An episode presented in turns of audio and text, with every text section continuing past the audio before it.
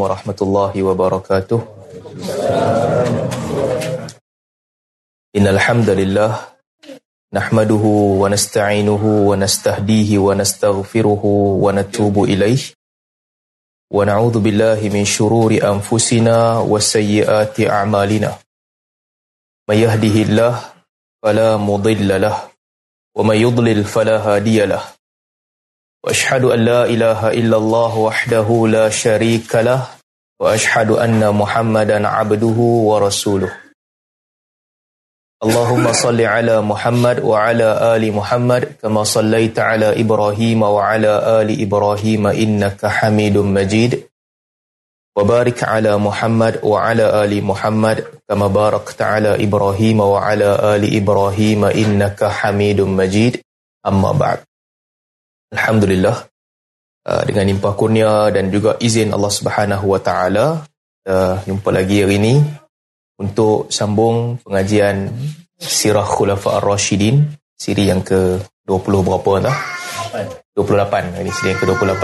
Setelah 3 tahun langsung kuliah kita. 4 tahun kalau orang buat degree dah siap dah. Kan? 4 tahun lama kuliah kita. Alhamdulillah, pelan-pelan kita buat satu persatu sampailah dah ke sini. Okey. Baik. Belum kita start buku kita ni, ada sahabat-sahabat tanya, so komen sikit pasal debat baru ni. Saya sebenarnya tak adalah berminat sangat nak komen, sebab kebiasaannya tiap kali saya terlibat dalam mana-mana debat, saya abaikan je selepas tu. Apa yang berlaku di situ je lah.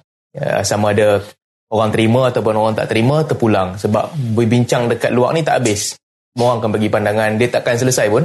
Jadi biasanya saya tak ulas pun, dan saya jarang nak menulis tentang tu. Cuma bila kita duduk di sini dan kebetulan tajuk ni dan juga perdebatan baru ni ataupun diskusi ilmiah baru ni antara saya dengan ARG tu panjang, 5 jam lebih. Jadi pakai tapi mic jauh sikit. Oh, okey. Okey. Jadi kebetulan debat tu panjang, diskusi tu 5 jam lebih. Jadi saya cerita sikit lah apa yang berlaku. Mudah-mudahan tuan-tuan yang tak tengok tu bolehlah dapat sedikit sebanyak input tentang apa yang berlaku. Kalau kajian, tengoklah sampai habis 5 jam lebih tu. Lama 5 jam. Saya ingat tak ramai yang akan tengok sampai habis pun lah. Kan? Panjang. Oh, Haji Rahman tengok habis. Saya pun tak tengok habis. Oh, baik. Dia punya kronologi dia kan. Kerja asalnya sebenarnya kita pun tak mau debat ni. Kita tak berhajat pun. Tak berhajat dengan tajuk ini pada ketika ini. Tapi ada keperluan untuk kita bincangkan tentang tarikat Sheikh Nazim Haqqani terdahulu sebelum ni. Sebab masa tu ada trend di Malaysia untuk normalisasi ajaran tarikat ini. Jadi kita minta Dr. Aiman asalnya untuk debat berkaitan ataupun diskusi ilmiah berkaitan dengan Sheikh Nazim Haqqani, tapi beliau tak nak, beliau tolak. Dan beliau minta ataupun digantikan ataupun mencadangkan agar digantikan oleh panel ARG, Ustaz Engku Ahmad Fadil. Jadi kita pun terimalah pada ketika itu. Dan tuan-tuan, sebagaimana tuan-tuan kenal saya memang cikgu debat. Jadi lamalah 20 tahun saya dalam debat ni, mengajar debat, tulis buku pasal debat, analisis debat, jadi hakim debat. 20 tahun ni itulah kerja saya sebenarnya, daripada masuk universiti sampai kerja saya buat benda tu. Tapi untuk jujur lah, berlaku jujur, bila saya pergi debat, asalnya kalau berjumpa dengan siapa-siapa pun, saya punya niat 3 lah. 1, saya nak sampaikan idea. Yang kedua, nak mendengar idea orang tu. Dan yang ketiga, nak menjatuhkan idea orang tu. Bohong lah kalau kita pergi debat, kita tak tahu lagi aku betul ke salah ni. Baru pergi nak ambil tahu, oh rupanya aku salah. Bohong lah orang pergi dengan intention yang macam tu kan. Biasanya orang pergi dia ada idea. Ya, idea tu mungkin berubah apabila kita start debat. Tapi kita pergi dalam mana-mana diskusi ilmiah, kita dah ada idea yang kita nak pertahankan dan ada idea yang kita nak runtuhkan atas kepercayaan masing-masing. Dan bila saya masuk dalam diskusi ni, dalam diskusi apa-apa, diskusi ilmiah, tuan-tuan kawan dengan saya, tuan-tuan tahu saya bukan kaki debat dekat luar. Dekat luar saya tak debat dengan orang. Kita kawan-kawan, kita makan. Kawan-kawan sekolah saya, kawan universiti, semua tahu. Dekat luar, itu bukan personality saya nak bergaduh dengan orang. Tak ada pun, saya tak gaduh dengan siapa-siapa pun sebenarnya. Tapi dalam konteks dijemput ke situ, saya pergilah. Yelah, panjang sikit lah cerita sikit. Sampai kalau tuan-tuan perasan, sebelum debat pertama dengan Abu Shafiq dulu, Ustaz Abu Shafiq hantar mesej kat saya, saya nak datang ke Doha. Ada mesej WhatsApp, nak datang ke Doha, duduk berdiskusi. Saya balas kat dia, saya tak berminat. Kalau nak datang duduk lepak-lepak boleh lah, tapi kalau nak berdiskusi off record ni semua, memang saya tak berminat. Saya tak nak itu. Nak nanti kita buat elok-elok, kita berdiskusi depan-depan. Sebab saya bukan kaki gaduh dengan orang. Senang cerita, saya tak gaduh tanpa sebab. Bukan tak gaduh tanpa sebab, gaduh tanpa ada mesej ataupun tanpa ada natijah, saya tak buat. Dengan kawan-kawan saya tak bergaduh. Baik, ceritanya bila pergi diskusi ilmiah pun, tuan-tuan boleh tengoklah kalau tuan-tuan yang rajin tengok, saya berlembut dengan orang yang saya yakin dia juga nak cari kebenaran. Tuan-tuan tengok debat saya dengan Ustaz Wanji, saya berlembut. Saya buka, yelah, nada kita tak bolehlah lembut banyak sangat, tapi saya tune down saya punya sebutan, saya punya perkataan berbanding dengan debat pertama dengan Abu Shafiq. Sebab bila saya pergi dengan Abu Shafiq, intention saya, gambaran saya, Abu Shafiq ni, dia fitnah dia teruk, tuduhan dia jahat, bukan sekadar idea dia, saya kena menjatuhkan dia sendiri. Sebab dia telah melakukan banyak kerosakan dan fitnah. Jadi saya pergi untuk berdepan dengan dia memang untuk runtuhkan idea dia betul-betul. Tapi bila saya pergi dengan Ustaz Wanji saya anggap kawan. Bila anggap kawan, perbincangan kita perbincangan macam kawan. Itu juga yang saya buat dalam debat pertama dengan Ustaz Engku, kalau tuan-tuan perasan. Saya tak buat macam baru ni. Debat ataupun diskusi ilmiah tentang Sheikh Nazim Haqqani, kalau tuan-tuan tengok itu, saya pergi, saya slow down, saya tune down. Atas anggapan saya tengah berdepan dengan satu orang yang dia ada idea, saya ada idea, saya nak meruntuhkan idea dia dan membuktikan idea saya betul. Itu sahaja. Itu sahaja, tak lebih. Tapi debat pertama tu, nak bagi berlangsung sebenarnya, banyak dia punya cabaran. Salah satu cabaran, dia nak rujukan dahulu. Panas pula hari ni. Panas sebab tajuk ke sebab aircon? Oh. Oh, kita ini... Okey, cantik. Baik. Nak rujukan awal, kita setujulah kita bagi rujukan awal semua. Kemudian nak dua orang panel, kita pun setuju dua orang panel adalah rombakan sikit tajuk, tak nak ada rebuttal. Asalnya kita tak setuju, mana boleh nak buat diskusi ilmiah tak ada sesi rebuttal yang kedua. Tapi akhirnya kita setuju juga. Dan saya pergi untuk tujuan yang saya sebut tadi.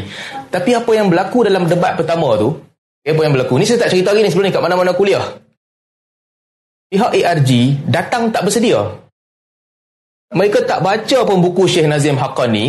Mereka tak tahu pun ideologi Sheikh Nazim Haqqani. Mereka tak tahu pun apa yang dibentangkan oleh Sheikh Nazim Haqqani. Mereka tak baca transkrip ucapan-ucapan dia. Tak tahu.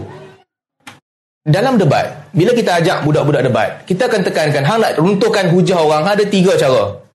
Satu, hang dismiss hujah tu, hang kena dismiss hujah tu, ataupun dia punya bukti dismiss. Bukti ni tak betul, bukti ni tak tepat. By bukti, hang kena go through satu persatu bukti, dismiss. Ataupun yang kedua, kalau tak mau dismiss bukti tu, hang kena challenge bukti tu. Tak dismiss, tapi kena challenge. Kalau tak mau challenge, yang ketiga, hang kena agree lah. Agree, but aku setuju dengan bukti ni, tetapi ini yang berlaku. Tapi aku setuju, tapi begini-begini. So basically nak buat rebuttal ni, ni kelas debat sikit lah. Tiga benda ni yang kita buat. Kita bagi option kepada student bila kita ajak debat. Nak rebat, ini salah satu di antara tiga strategi yang boleh pakai. Dismiss, ataupun challenge, ataupun agree. Agree but lah. Lepas tu pasal apa? Lepas tu kita tak setuju sebab apa? Apa yang berlaku dalam debat tu? Dia bukan dismiss hujah. Dia ambil semua benda, letak dalam satu bakul, dia dismiss by technical issue. ISBN tak ada, cetakan tak ada, sedangkan buku tu dalam website Sheikh Nazim. Artinya mereka tak baca satu, dan tak berminat nak baca pun, tak berminat nak kaji ideologi dia hanya berminat nak buat apa? Nak buktikan yang technically hujah Salman tak stabil. Itu dia yang dia datang sebab tu. Semua technical soalan tentang Sheikh Nazim, pegangan Sheikh Nazim, ajaran Sheikh Nazim, suluk Sheikh Nazim buat, fatwa-fatwa Sheikh Nazim, istighasah yang dia buat, dia pun tak berminat nak bahas langsung. Sedangkan Kajian seterus tu, lepas tu bila buat kajian semula, kebanyakan idea-idea tu memang di-back dengan video Sheikh Nazim pun. Tapi bila kena macam tu, pada saya tahu sekarang ni saya bukan berdepan dengan orang yang jujur lah. Dia tak jujur. Tak jujur, tak apa, satu. Tak jujur, tak apalah. Janganlah ajak aku debat sekali lagi. Yang pertama tu mereka tak jujur. Dan yang kedua, sebelum tu buat perjanjian. Kalau nak diskusi ni berlangsung, mesti ada diskusi berdua tentang tajuk Wahabi. Kita tak nak asal-asal tu, tapi memandangkan itu syarat, kita terimalah. Kita terima. Tiba masa debat yang kedua ni. Debat yang kedua, saya ambil strategi yang sama macam saya lawan dengan Abu Shafiq dulu lah. Strategi yang sama, inisiatif yang sama ketika saya berdiskusi dengan Ustaz Abu Shafiq dahulu. Sebab pada saya, debat pertama menunjukkan kepada saya tengah berdepan dengan kelompok yang tak nak cari kebenaran pun. Nak menang technical issue. Ini cerita pasal debat lah tuan-tuan. Dalam diskusi ilmiah ataupun debat, dia ada dua. Satu ilmu, satu skills. Kan? Knowledge, content-based knowledge penting. Yang kedua, skills juga penting. Kena blendkan dua-dua sekali. Ada skill, tak ada knowledge, menjadikan orang itu dia tumbang langgang lah, dia gunakan skill dia pusing-pusing. Ada knowledge, tak ada skill juga, tak boleh. Knowledge tu nak apply macam mana? Ramai bila kita train sahabat-sahabat dalam debat, mereka ada knowledge yang banyak, tapi tanpa debate skills, knowledge tu tak boleh diaplikasi masuk dalam debat. Sebab perbincangan ilmiah ni lain tau. Dia tentang kita tahu kat mana orang tu akan marah. Kita boleh baca reaksi dia bila dia marah. Dan kita boleh heret dia ke satu daerah yang kita nak dia masuk ke situ, dan kita boleh perangkap dia di situ. Ini semua skills. Tak saya cerita. Ini skills. Boleh dibuat. Kita tahu nak twist pemikiran orang tu, nak buat dia marah macam mana. Dan kita tahu macam mana nak bagi dia koyak. Dan kita boleh kontrol reaksi dia. Ini dalam debat kita buat. Baik, pergi debat yang kedua. Debat yang kedua tu, saya di kedudukan pembentang kedua. Baik, apa yang berlaku? Sahabat-sahabat kita ARG buat pembentangan pertama. Ini saya nak cerita pasal strategi lah. Saya tak mahu cakap pasal hujah banyak sangat. Boleh lah, nanti kita cerita pasal hujah sikit. Cerita pasal strategi. Mereka bawa beberapa hujah. Satu, hujahnya apa? Baik, hujahnya tentang syirik. Tentang takfir. Saya ingat. Satu tentang takfir. Muhammad bin Abdul Wahab mudah mengkafirkan orang. Okey, Wahabi senang mengkafirkan orang. Okey, hujah dia. Satu, untuk katakan Wahabi ni sesat. Yang kedua, pengganas dan khawarij. Dia ambil perkataan ulama yang kata Wahabi ni pengganas dan khawarij. Dua hujah, pengganas dan khawarij. Yang ketiga, mereka saya tulis juga tadi. Yang ketiga apa ya? Okey, perbincangan yang ketiga pergi tentang sifat-sifat Allah. Yang pertama, Ustaz Hidayat bentang, dua part. Yang ketiga, dia pergi kepada sifat-sifat Allah. Cerita tentang tauhid rububiyah. Dia nak tekankan bahawa tauhid rububiyah ni beriman bahawa Allah Subhanahu Wa Taala menciptakan, mengaturkan muka bumi ni apa semua. Iman ni tak ada pada kebanyakan Quraisy, tak ada pada kebanyakan. Baik, apa di sebaliknya? Di sebaliknya, mereka nak kata dia ni membawa kepada rentetan dia. Last kali, kesimpulan dia nak kata, minta kepada makhluk apa-apa, dia panggil istighathah, selagi mana kita yakin yang memberi tu Allah Ta'ala. Tak boleh syirikkan orang tu. Ini kesimpulan dia. Baik, macam mana nak menghalalkan kesimpulan ni? Dia kena mula dengan establish fakta bahawa orang Quraisy menjadi kafir dan menjadi syirik kerana mereka percaya bukan Allah yang bagi, makhluk yang bagi. Sebab tu dia bersyirik. Dia kena start dengan poin ni, baru dia boleh bawa kepada poin seterusnya. Jadi kalau siapa-siapa dia doa ataupun dia minta kepada makhluk, wahai Sheikh Abdul Qadir Jilani, tolong kembalikan unta aku yang hilang. Contohlah, wahai mambang hutan, tolong pastikan tak ada jin-jin yang kacau aku nak lalu. Pada dia, selagi mana i'tiqad dan yakin Allah Ta'ala bagi, okey. Itu first clash tentang tauhid rububiyah. Sebab tu dia kata, dan penulis-penulis Wahabi sangat keras dalam bab ni. Sebab tu penulis-penulis Wahabi kata, tauhid rububiyah ni Quraisy pun ada. Quraisy benar percaya kalau Allah Ta'ala bagi. Kalau kamu anggap setakat percaya yang Allah Ta'ala memberi, Allah Ta'ala yang mengatur, Allah Ta'ala yang menciptakan, tapi boleh sembah benda-benda lain ataupun boleh minta kepada benda-benda lain, makhluk lain, Quraisy pun ada kepercayaan tu. Jadi penulis-penulis Wahabi inilah kebanyakan mereka tulis kata, kalau tauhid rububiyah semata-mata, Abu Jahal pun ada. Itu pasal rububiyah. Isu apa ni ketiga? Terusnya pergi kepada isu asma' wa sifat. Saya bila tengok first presentation ni, dialah di samping nak sampaikan hujah, saya tahu yang orang awam tak boleh faham. Sebab slide dia sangat-sangat laju. Ustaz Engku bersama, Kiai bersama, laju. Saya fahamlah sebab saya baca dah tulisan apa. Orang awam tak faham sebab sangat laju. Bila start pusingan Kiai tu, Kiai hentam banyak benda. Dia cerita pasal sifat Allah ni diketahui ataupun tak diketahui, kaifiatnya satu, cerita pasal jisim dua, cerita pasal had, menetapkan pemisah bagi Allah dan makhluk. Had ni ada dua maksud, boleh jadi pemisah, boleh jadi limit. Meletakkan had bagi Allah, menetapkan Allah di atas arasy, menetapkan sifat-sifat jari bagi Allah Subhanahu Wa Taala. Banyak ada saya tulis dan saya tahu sebab saya dah dengar benda tu dan dah baca buku mereka, dan saya percaya audience tak boleh tangkap, orang biasa, orang awam tak boleh tangkap sebab laju, terlalu laju. Baik, itu isu seterusnya tentang sifat-sifat Allah. Ada lagi tak? Kemudian mereka cerita pula tentang apa lagi? Tentang bergerak tentang Wahabi cerita pasal bergerak, berpindah randah, Tuhan yang berpindah randah, katanya Wahabi sebut benda tu. Dan dia sebut juga tentang sifat kalam. Sifat kalam, Wahabi isbat kalam Allah tu baru. Ini semua disebut, saya tulis satu tu. Dah habis dah pembentangan dia. Bila habis pembentangan dia, ketika itu, apa yang berlaku, teknikal lah, pada ketika itu, mula pembentangan saya. Kita tahulah, kita buat benda ni selalu dah. Kita dah prepare kita punya slide presentation. Dan saya tak keluar daripada slide tu pun dah. Melainkan acah sikit keluar dan masuk balik. Tapi strategi ARG, daripada dua orang yang cakap. Bila dua orang yang cakap, mula-mula saya tak faham. Saya tak faham kenapa Ustaz Engku tiba-tiba dia koyak ketika sesi soal jawab. Saya tak faham mula-mula. Kita tahu, kita tengok reaksi sebab sesi tu sepatutnya sesi soal jawab. Dan juga sepatutnya kita tahu dia punya personality dalam soal jawab. Dalam debat sebelum ni, very sharp and fast. 1, 2, 3, 4, 5. Dia punya cara macam tu. Bila tanya soalan pertama, sebelum dia tanya soalan pertama, dia cakap dulu 5 minit. Dan tu saya dah senyum sebab saya tahu, okay, dia dah hilang fokus. Dia dah buat benda lain. Yang sepatutnya dia tanya soalan. Lepas saya jawab satu soalan, dia ulas jawapan saya. Ada video-video asal dia buat, kata Ustaz Salman terdiam, bukan, tak apalah, katalah apa nak kata. Tapi saya senyum time tu sebab saya fikir, okay, ada something tak kena dengan Ustaz Engku. Dia telah kehilangan dia punya stand. Dia telah ke mana saya tak tahu. Kemudian baru saya faham. Ini kita cerita strategi debat je lah, bukan pasal hujah ni, banyaknya strategi. Baru saya faham, kadang-kadang senjata memakan tuan. Inilah,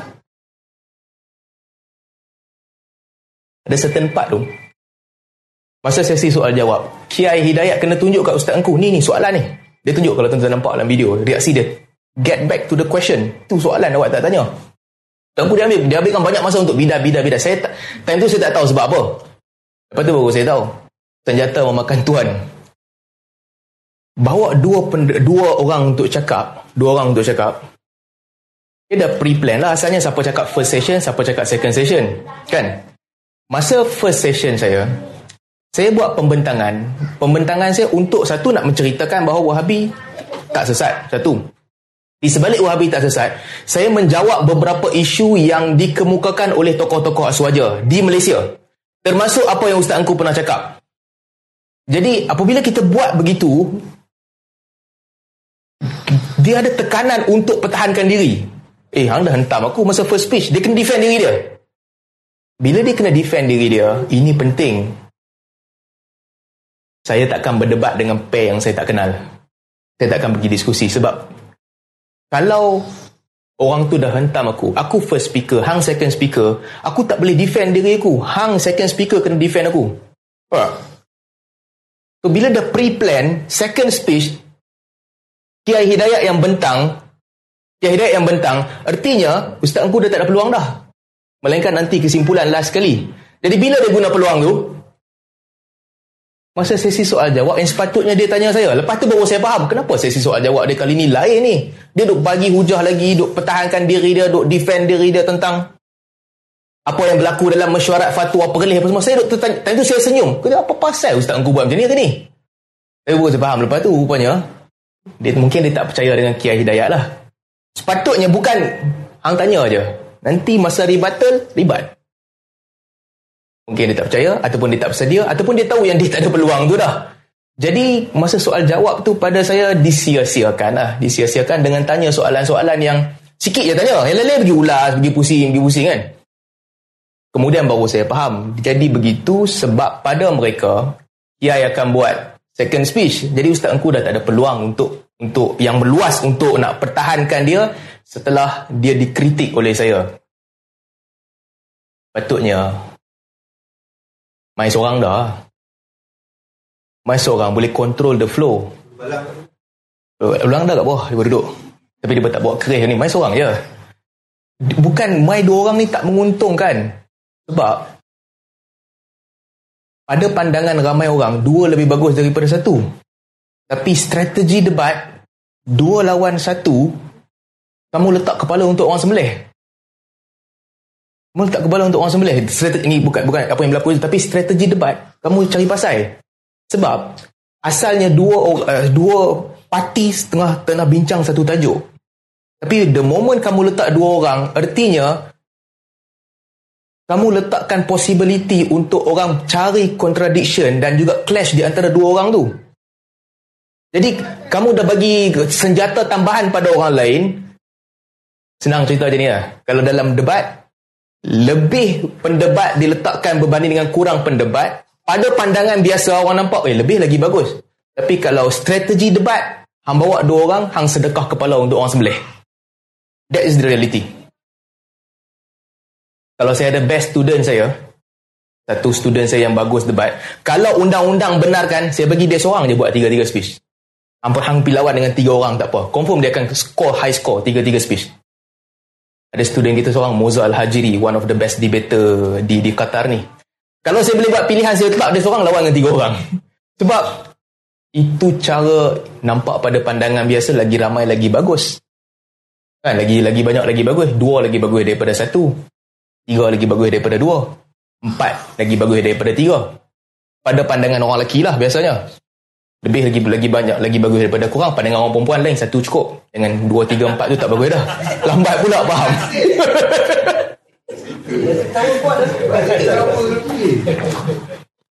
Jadi kan, okay. Itu yang berlaku lah. Mereka bawa 2 panel.